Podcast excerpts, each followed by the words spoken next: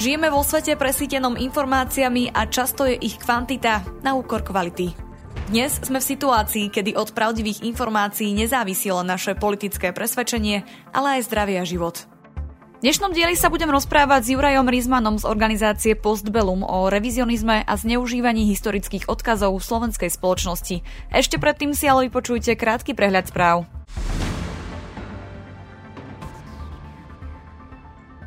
Amazon spustí ďalšie kolo prepúšťania, v ktorom zruší 9000 pracovných miest. Amazon celosvetovo zamestnáva viac ako 1,5 milióna ľudí. Čína spustila štátom sponzorovanú zoznamku. Cieľom je zvýšenie sobášnosti v krajine. Ruské úrady pokračujú v boji proti disentu, ktorého obeťami sú aj deti. 12-ročná Máša, ktorá v apríli minulého roku v škole nakreslila proukrajinský obrázok, bola odobratá rodičom a umiestnená do zariadenia štátnej starostlivosti.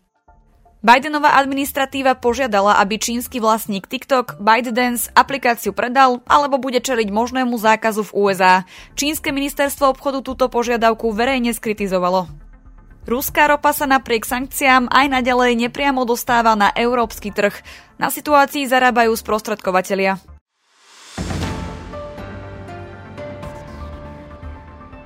Mojím dnešným hostom je Juraj Rizman. Dobrý deň. Dobrý deň, prajem. V súčasnosti sa okrem iných aktivít venujete aj téme historickej pamäti slovenského národa. Ako sa podľa vás Slováci vysporiadali s historickými krivdami?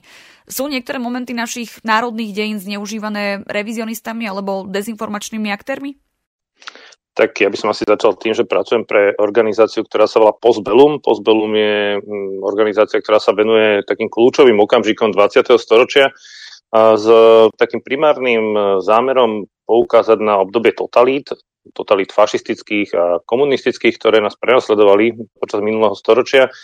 No a, a samozrejme, keď sa pozrieme už len na to 20. storočie, tak um, my sme sa veľmi s tými historickými udalosťami, kryjúdami, ale aj tými kryjúdami, ktoré sme my spáchali, veľmi nevyrovnali po období fašistického slovenského štátu síce prišlo nejaké, nejaké súdnictvo, ktoré malo v mnohých ohľadoch podobu skôr nejaké odplaty. Nie vždycky sa jednalo o nejaké férové, spravodlivé procesy. A to, čo je najdôležitejšie, nenasledoval proces, ktorý by sa týkal celej spoločnosti, ako sme to mali možnosť vidieť napríklad v západnom Nemecku, kde prebiehal dlhoročný proces tzv. denacifikácie. Toto sa u nás nestalo, zo pár ľudí bolo odsudených, No, zo pár ľudí bolo popoťahovaných, ale, ale v zásade nejaký systematický proces denacifikácie neprebehol. Nebolo vysvetlené, čo na tom bolo zle, prečo sme sa mali správať inak, neurobili sa žiadne kroky, aby sme sa v budúcnosti nesprávali inak. No a rovnako e, my sme sa nedokázali veľmi vysporiadať ani s tým obdobím komunizmu, tými 40 rokmi komunistického režimu, totalitného režimu, režimu, ktorý rovnako ako fašistický režim zanechal za sebou stovky popravených, toho tisíce politických väzňov, a tak ďalej, rozvrátených rodín a podobne.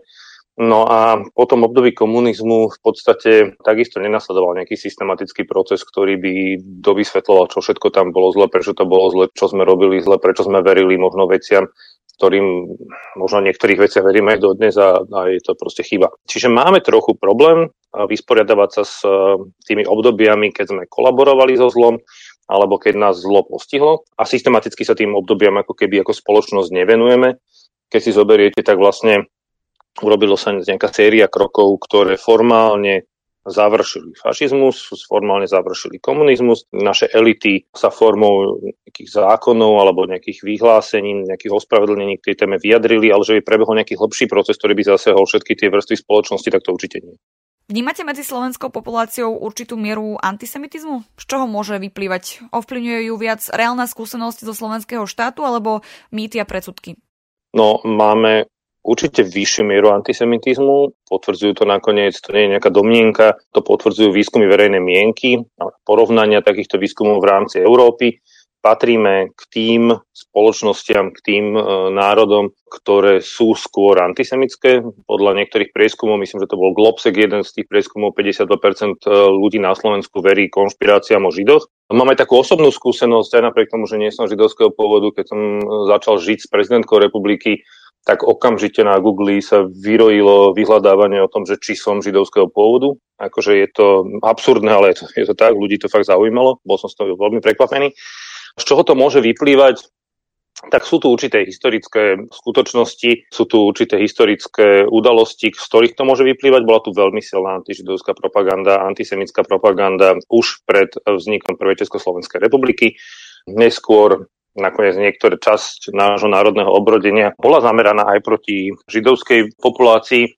Súviselo to s tým, že Slováci do veľkej miery podliehali alkoholizmu. S tým nakoniec mal obrovský problém aj Ludovič Štúr, ktorý zakladal spolky striedmosti a varoval národ pred alkoholizmom, ale varoval ten národ aj predtým, aby sa nezadlžovali kvôli tomu alkoholizmu napríklad u Židov, ktorí vtedy do veľkej miery prevádzkovali rôzne pohostinské zariadenia a tak ďalej. No a áno, to potom pretrvávalo, na tom sa budovali nejaké, nejaké mýty. No a s tými mýtmi potom aktívne pracoval aj slovenský štát ktorý vlastne tú židovskú populáciu vykresloval ako nejakých príživníkov. No a e, práve tým, že neprebehla nejaká denacifikácia, práve tým, že neprebehla nejaká cieľená osveta v tejto oblasti, tak nemôžeme očakávať, že tie mýty sa len tak stratia. Nakoniec aj začiatkom komunizmu tu bola séria monster procesov, ktoré boli založené v zásade na protisionistických aktivitách a v podstate aj napriek tomu, že komunizmus vychádzal z úplne iných ideologických predpokladov, tak jedna časť vlastne toho vysporiadania sa s eh, tzv. reakčnými silami bolo, že komunisti odstránili časť židov, ktorí boli kedysi komunistami. Takže znova sa vytváral nejaký narratív negatívny okolo židovskej menšiny. No a to sú mýty, ktoré takisto sme nejakým spôsobom sa s nimi nevysporiadali, takže tie mýty pretrvávajú. No a nemôžeme očakávať, že len tak z ničoho oni zmiznú. Problém je, že dodnes sme sa s týmito mýtmi ako keby systematicky nezaoberali a dodnes neexistuje v tejto oblasti nejaké systematické vzdelávanie, nejaká systematická osveta, takže je veľmi pravdepodobné, že časť tých mýtov bohužiaľ bude v tej spoločnosti pretrvávať. Ako je v našej spoločnosti zneužívaný antifašistický či antikomunistický odkaz? Je podľa vás odpor voči totalitným režimom dostatočný na to, aby boli piliere našej mladej demokracie stabilné? Samozrejme, je to zneužívané, antifašistický odkaz je zneužívaný my musíme sa na to pozerať cez nejaké historické skutočnosti. Tak to, čo sa nám stalo po druhej svetovej vojne, je, že komunisti sa 40 rokov veľmi silne snažili pripísať si hlavné zásluhy na tom antifašistickom odpore, na víťazstve nad fašizmom. Oni samozrejme patrili k tým najorganizovanejším zložkám odporu voči fašizmu. Komunistická strana tým, že mala skúsenosti už z predchádzajúceho predvojnového obdobia, s ilegalitou, tak bola pripravená predsadzovať no niečo lepšie na tie podmienky znova vstupu do ilegality a, a odboja proti fašizmu. Mala samozrejme vytvorené aj celoslovenské alebo celospoločenské siete, mala, mala dobrú logistiku v, tom, v tomto. Čiže ona hrala významnú rolu v rámci protifašistického odboja, ale treba povedať, že napríklad na Slovensku bol silný aj demokratický protifašistický odboj a nakoniec v rámci Slovenského národného povstania zohrala významnú úlohu aj tá povstalecká armáda, Čiže nestalo to len na partizánoch alebo, alebo komunistoch, ale no, samozrejme, že ten antifašistický odkaz sa komunisti potom tých 40 rokov snažili si ho privlastniť, snažili sa ho zneužiť. No a my dodnes ako keby vidíme nejaké následky tohto zneužívania reálneho antifašistického odboja. A vidíme to napríklad v niektorých organizáciách, ktoré dodnes sú ovládané ľuďmi, ktorí boli napojení na komunistický režim a ktorí ten narratív odboja proti fašizmu dneska zneužívajú jednak na propagáciu buď tých starých komunistických a socialistických ideí, alebo dokonca dneska prepájajú tie narratívy dokonca s narratívami, ktoré sú proruské, proputinovské, prokremelské. Je to jedna z tých vecí, ktoré do budúcnosti bude treba otvoriť, pretože nie každá protifašistická organizácia, ktorá v minulosti možno hrala aj nejakú pozitívnu rolu, tú pozitívnu rolu má aj dnes. Treba sa veľmi asi jasne vysporiadať do budúcnosti s tým, či by štát mal financovať napríklad aktivity, ktoré síce nie sú ten prívlastok protifašistické, ale dneska možno sú viacej prokremelské ako protifašistické. A čo sa týka toho antikomunistického boja proti komunizmu a jeho odkazu, tak áno, tam sú niektoré skupiny, ktoré vychádzajú, tam, tam boli dva antagonistické režimy, bol fašistický a komunistický. Tak ako komunisti bojovali proti fašizmu, tak áno, čas proti komunistického odboja bola spojená s tým lutáctvom, teda s tým, čo, čo predtým boli fašisti a s slovenským exilom po roku 45. Takže áno, tam existujú dodnes isté smery, istí ľudia, isté organizácie, ktoré sú protikomunistické, ale nevychádzajú z nejakých demokratických tradícií, nevychádzajú z toho demokratického spektra, ale, ale vychádzajú z tých pozícií slovenského ľudáctva, toho slovenského, niektorí hovoria klerofašizmu, niektorí hovoria fašizmu, toho autoritatívneho, totalitného režimu. Takže aj tuto si treba dávať veľký pozor na to, že nie všetko, čo je antikomunistické, môžeme považovať za pozitívne, rovnako ako nie všetko, čo je antifašistické, je možné považovať za pozitívne. Takže vždy treba dávať pozor na to, z akých tých ideových východísk tí ľudia pôsobia akú ideológiu pritom nejakým spôsobom adorujú alebo, alebo presadzujú. Ale v obidvoch tých príkladoch sa dá nájsť dostatok príkladov tých demokratických síl, ktoré vystupovali proti fašizmu aj proti komunizmu. Takže ak dneska nejaký mladý človek treba zhľadá pozitívne vzory, tak aj v antifašizme, aj v antikomunizme vie nájsť udalosti, organizácie, osoby, o ktorých sa dá inšpirovať. Hrajú pri rozduchávaní revizionistických alebo nenávisných nálad úlohu sociálne siete či online priestor celkovo? Nepochybne áno. Nepochybne áno, jednak, že tie algoritmy sociálnych sietí sú postavené tak, že tie konfliktné, sporné, kontroverzné témy ako keby sa dostávajú vyššie, majú viacej toho audience, dostávajú sa k viacerým ľuďom. Tým sa tam potom rozducha nejaká treba debata, nejaký, nejaký fight, nejaký, nejaký konflikt, tak samozrejme to sú veci, ktoré potom ovplyvňujú šírenie tých postov. A plus je to obrovský priestor na to, ako šíriť rôzne mýty, dezinformácie, ale aj propagandu a dneska si musíme povedať, že časť tých národných mýtov, časť tých antisemických mýtov a tak ďalej, a tak ďalej je, je tejto spoločnosti šírená zámerne s cieľom práve spochybniť či už naše inštitúcie, našich predstaviteľov, alebo nejaké naše ukotvenie v rámci či už Európy alebo transatlantických vzťahov a tak ďalej. A tej predchádzajúcej otázke, keď ste sa ešte pýtali na tie piliere našej mladej demokracie a ich stability, no my sme síce neuveriteľným spôsobom sa pozdvihli ako slovenský národ v rámci 20. storočia, po ťažkom útlaku maďarizačnom tých posledných rokov Rakúsko-Uhorskej monarchie, keď sme v podstate nemali veľkú inteligenciu, mali sme obrovské množstvo ľudí, ktorí boli nevzdelaní a ekonomicky skôr závislí ako, ako samostatní, tak, tak tá prvá republika bolo 20 rokov demokracie a obrovského rozvoja. Potom prišla problematika slovenského štátu, totalitný režim, obdobie neslobody. Na to veľmi rýchlo nadviazal ďalšie obdobie neslobody. Čiže tá naša skúsenosť s týmto demokraciou je pomerne slabá. A keď hovoríme o tých pilieroch našej demokracie, tak sú relatívne slabé. My naozaj niektoré inštitúcie budujeme iba 30 rokov tej samostatnosti od roku 93. Čiže aj to, že dneska prichádzajú mnohé narratívy, ktoré, ktoré podkopávajú naše inštitúcie, má samozrejme oveľa nebezpečnejší dopad práve preto, že, že sme mladá demokracia a tie piliere proste si nie sú úplne stabilné. My v niektorých oblastiach iba stále kreujeme naše demokratické tradície a naše demokratické inštitúcie. Preto je, je o mnoho viacej asi pozornosti do budúcnosti treba venovať práve tomu, aby sme niektoré tie atributy demokracie chránili lepšie ako demokracie, ktoré ich majú stabilné a vybudované, desiatky rokov odskúšané a pripravené na rôzne krízové situácie. Ukazuje sa, že my na tieto krízové situácie ešte veľmi tieto inštitúcie a tieto piliere demokracie pripravené nemáme. O to viacej by sme si mali dávať pozor napríklad na tie sociálne siete a šírenie tých dezinformácií cez sociálne siete, ktoré ste spomínali vo vašej otázke. Aké demokratické hodnoty čelia v dnešnej dobe najväčším ohrozeniam a od akých aktérov tieto útoky pochádzajú?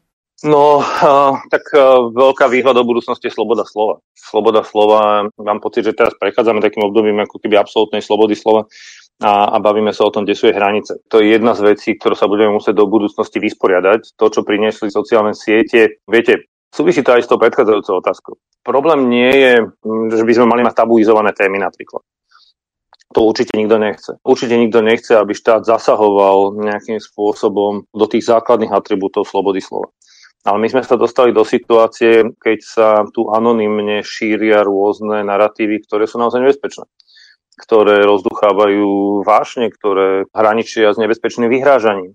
To, čomu sa v zahraničí hovorí hate speech, teda tá ne, šíria nenávisť, mobilizujú proti menšinám a tak ďalej a tak ďalej. A určite by sme sa do budúcnosti, a to je otázka, ktorú dneska rieši Európska únia, ktorú riešia Spojené štáty, ktoré riešia všetky vyspelé demokratické krajiny, to je otázka tej, tej zodpovednosti, napríklad na sociálnych sieťach a tá hraníc slobody slova, pretože áno, v niektorých oblastiach už to prechádza do nebezpečných narratívov, ktoré mali sme si možnosť vyskúšať v minulosti. Máme skúsenosti z 30. rokov v Nemecku, máme skúsenosti od nás zo 40. rokov z nástupu komunizmu, kde tá bezbrehá sloboda slova, ktorá nemala nejaké mantinely, tak sa dostala až do toho, že, že v zásade bola veľmi zneužitá a bola zneužitá na vyvolávanie nenávisti, bola zneužitá na nastolenie totalitných režimov. Čiže my si musíme do budúcnosti dať takisto pozor, aby sa nám niečo takéto nestalo. Čiže toto je jedna z tých, z tých vecí, ktorú budeme musieť asi aj vďaka sociálnym médiám redefinovať a respektíve nastaviť nejaké hranice toho, čo znamená sloboda slova na sociálnych sieťach, otázka anonymity na sociálnych sieťach, otázka zodpovednosti platformiem za obsah. To sú také veci, ktoré budeme musieť ako keby nastaviť, nastaviť na novo. A nie je to nič, čo by sme v histórii nezažili. Takýmto procesom sme prechádzali, keď vzniklo rádio, keď vznikla televízia. Tak vždy sa chvíľku trvalo, kým sa nastavili nejaké hranice tak, aby bola zachovaná sloboda slova, ale zároveň, aby to nesklzlo k tým fenoménom, ktoré v minulosti viedli napríklad k prenasledovaniu menšín alebo k potlačaniu ľudských práv.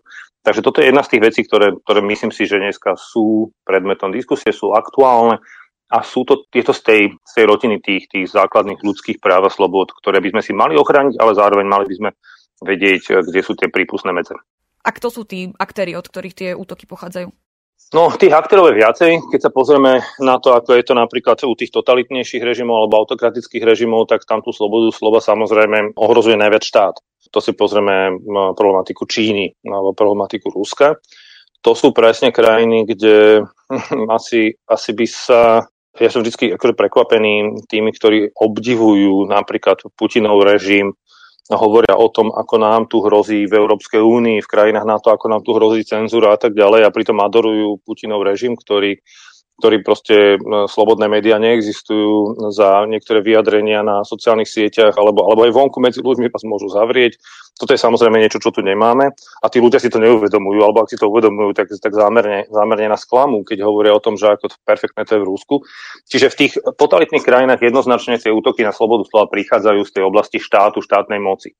U nás, keď sa bavíme o tom, ako nastaviť slobodu slova na novo, tak je to širšia diskusia, do ktorej vstupujú novinárske organizácie, novinári, média, do ktorej vstupuje občianská spoločnosť, do ktorej vstupujú akademici a do ktorej samozrejme vstupuje aj ten štát. To je ten asi zásadný rozdiel. A dneska, keď sa pozrieme na to, že kto u nás ako keby volá po, po zmene, alebo po, po diskusii vôbec o tom, ako nastaviť pravidla napríklad na sociálnych sieťach slobody slova, tak sú to, sú to naozaj rôzne aktéry od akademikov až, až, až po štátne inštitúcie. Vidím pomerne veľa napríklad e, aktérov z oblasti občianskej spoločnosti, práve z e, oblasti dodržovania ľudských práv a napríklad práv menšín, ale vidím aj napríklad e, aktérov, ktorí sú sami postihnutí tým, že sú predmetom nejakých nenávisných kampaní. Nejakých kampaní, ktoré hraničia treba naozaj až s nebezpečným vyhrážaním ktorí volajú potom, aby sa, aby sa stanovili nejaké jasnejšie podmienky toho, čo bude znamenať sloboda slova na sociálnych sieťach.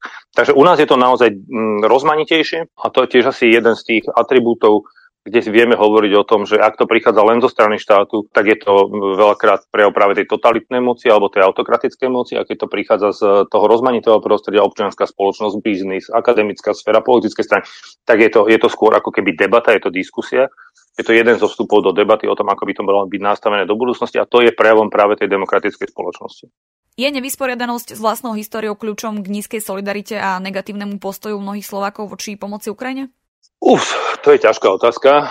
Áno, tým, že nemáme že nie sme vysporiadaní s vlastnou minulosťou, tým, že nemáme jasné postoje k niektorým kľúčovým udalostiam z minulosti. Môže to mať dopad aj na to, ako vnímame pomoc Ukrajine alebo pomoc vôbec iným možno krajinám alebo iným regiónom, ktoré sú vystavené či už v vojne alebo nejakým ťažkým skúškam, či už to prírodné katastrofy alebo, alebo niečo podobné. Je to také trošku paradoxné, pretože my sme veľmi často mimoriadne kritickí. Jedna z tých, z tých našich vlastností, ktorá sa ukazuje v mnohých prieskumoch verejnej mienky je taká ustráchanosť, pocit, že nám niekto nepomáha, a mal by a tak ďalej. Tu ale treba povedať veľmi jasne, že Slováci sú dlhé roky, alebo Slovensko je dlhé roky príjemcom pomoci zo strany Európskej únie. My sme čistý príjemca pomoci zatiaľ s tým, že tu nám naozaj aj v krízových situáciách, či už sa jednalo o, o roky pred druhou svetovou vojnou a roky po druhej svetovej vojne, roky po sovietskej invázii a roky po 89.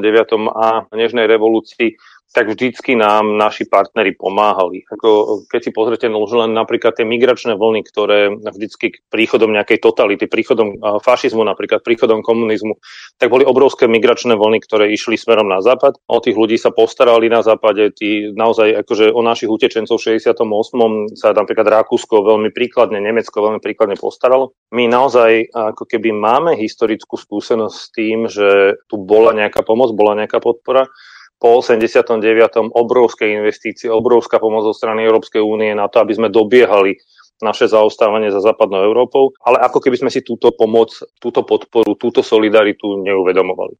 Je to možno aj chyba tých, eh, ktorí vtedy boli zodpovední za komunikáciu že na toto nedávali väčší dôraz, že to o tom viacej nehovorili, ale určite by sa dalo predpokladať, že ako taký príjemca pomoci, ako sme, tak by sme mali mať iný postoj k tomu, byť dneska pripravený pomáhať.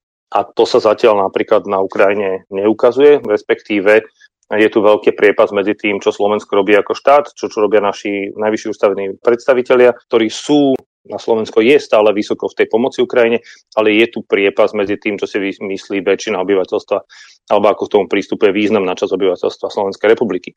Je tu ešte možno jeden aspekt, ktorý by som určite zvažoval a to je tá ustrachanosť my sme neboli nútení si nezávislosť vybojovať so zbraňou v ruke.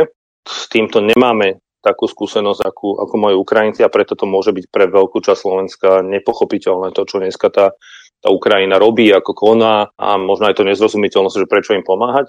Môže to vychádzať práve aj z tej historickej skúsenosti, že ešte aj o slovenské územie v roku 1918-19 v podstate bojovali zväčša české jednotky v rámci československých legií alebo neskôr československej armády. V 44. to bola veľká výnimka a potom tie ostatné udalosti sa v zásade nebojovalo k samostatnosti, neviedla nejaká cesta našťastie, ktorá by bola cesta aktívneho boja. Čiže toto je taká téma, s ktorou nemáme až toľko skúseností, s ktorou sme neboli tak konfrontovaní a preto možno pre ňu nemáme až také pochopenie. Akými spôsobmi by sme mohli ako spoločnosť pozitívne budovať svoju historickú pamäť, posilňovať hodnoty a bojovať proti výzvam v kognitívnej sfére? Ktoré nástroje uplatňované štátom alebo občianskou spoločnosťou považujete za najdôležitejšie? Veľmi komplexná otázka. Tak e, to úplne najdôležitejšie, ja pracujem pre Postbellum, my sa venujeme takým trom základným pilierom. V prvom rade dokumentujeme príbehy 20. storočia, dokumentujeme príbehy tých, ktorí prežili totalitné režimy fašizmu, komunizmu, ktorí boli buď obete, alebo ktorí boli tí, ktorí aktívne sa postavili voči, voči týmto totalitám.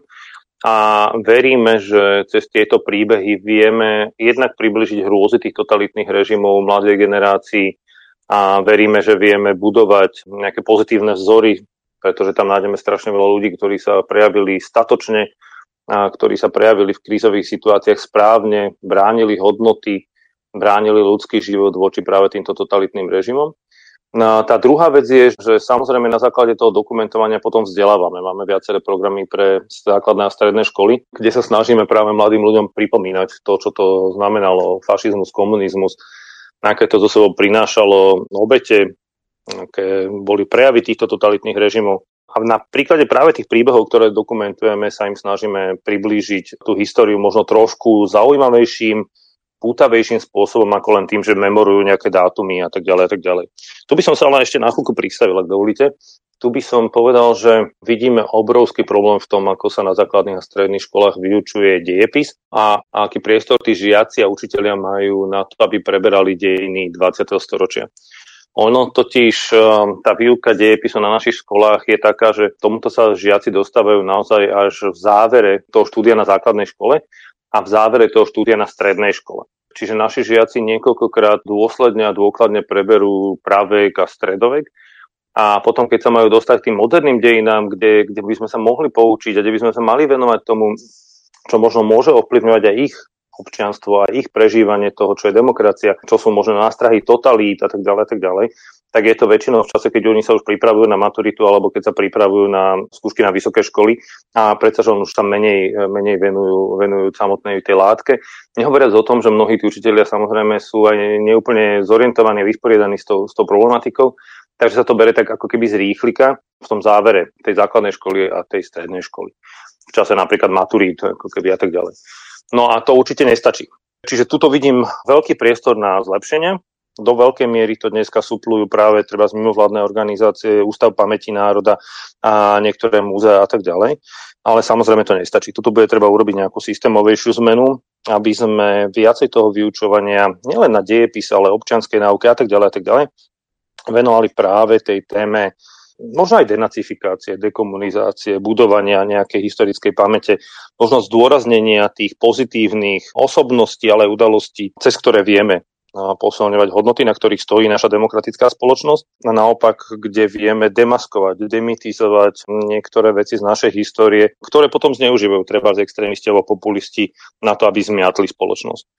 No a tej druhej časti vašej otázky, ktorá sa týkala nástrojov, ktoré sú uplatňované štátom alebo občianskou spoločnosťou. To je tiež zložité a asi by som musel ísť, ísť hĺbšie, ale tak naprvu je veľmi dobré, že štátne inštitúcie za posledné 4 roky posilnili svoje kapacity v oblasti strategickej komunikácie boja proti hybridným hrozbám časť tých kapacít, ako som mal možnosť si všimnúť aktivity, či už ministerstva vnútra, ministerstva obrany, ministerstva zahraničných vecí alebo úradu vlády, tak z toho pohľadu, aj ktorému sa venuje treba z Postbellum, tak musím povedať, že významne sa posilnila komunikácia presne napríklad takéhoto pozitívneho vlastenectva, toho ukazovania si aj historických postav, osobností, ktoré sa zaslúžili napríklad na demokratický odboj voči fašizmu a komunizmu, na zdôrazňovanie tých udalostí, na ktoré môžeme byť hrdí, či už to bolo Slovenské národné povstanie, alebo napríklad sviečková manifestácia, tie, tie masívne vystúpenia voči totalitným režimom.